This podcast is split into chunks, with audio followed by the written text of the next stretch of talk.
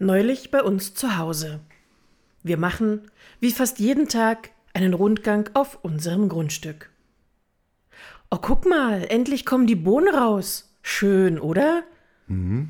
Und war doch eine gute Entscheidung, auch mal ein paar Blumen anzupflanzen. Ja, Und hier könnten wir im nächsten Jahr noch ein Beet machen. okay. Und äh, dann müssen wir auch endlich mal deinen Schuppen in Angriff nehmen. Wie? Was gefällt denn dir daran nicht? Der ganze Kram hier, der kann doch weg. Kram? Welcher Kram? Ich brauch das alles noch.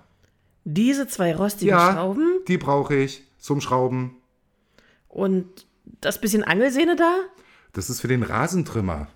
Als Ersatz. und diese Holzabfälle. Die brauche ich.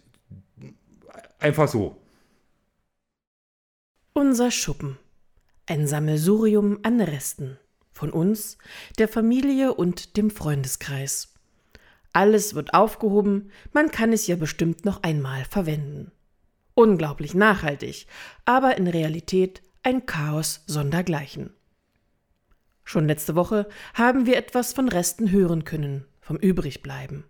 Ein zu viel, ein Überschuss, das kennen wir, aus verschiedenen Bereichen, vor allem aber aus der Produktion. Da bekommt das Wort Rest meist etwas Negatives.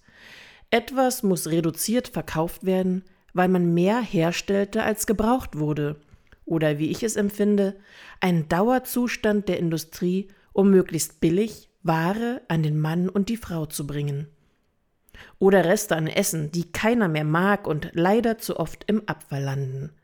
Also etwas, was da ist und keiner mehr haben will. Irgendwie netter ist mir das Wort restlich. Jemandem verbleibt noch etwas.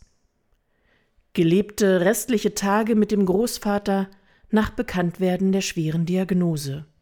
Oder nach dem teuren Urlaub noch das restliche Geld für ein schönes Willkommensessen in der Heimat ausgeben. Oder die restlichen Seiten des langen Buches zu Ende lesen, um endlich das Happy End zu erfahren. Da kann der kleine Rest auch zu einer Vollkommenheit führen, zu mehr Wissen, zu mehr Glück, einer neuen Chance. Das finde ich sympathisch.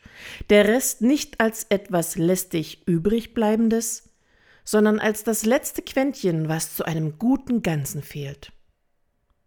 Ich glaube, ich helfe meinem Mann mal beim Aufräumen und freue mich über all die kleinen Möglichkeiten, die sich aus den gesammelten Resten für unser Grundstück ergeben werden. Haben Sie eine behütete neue Woche.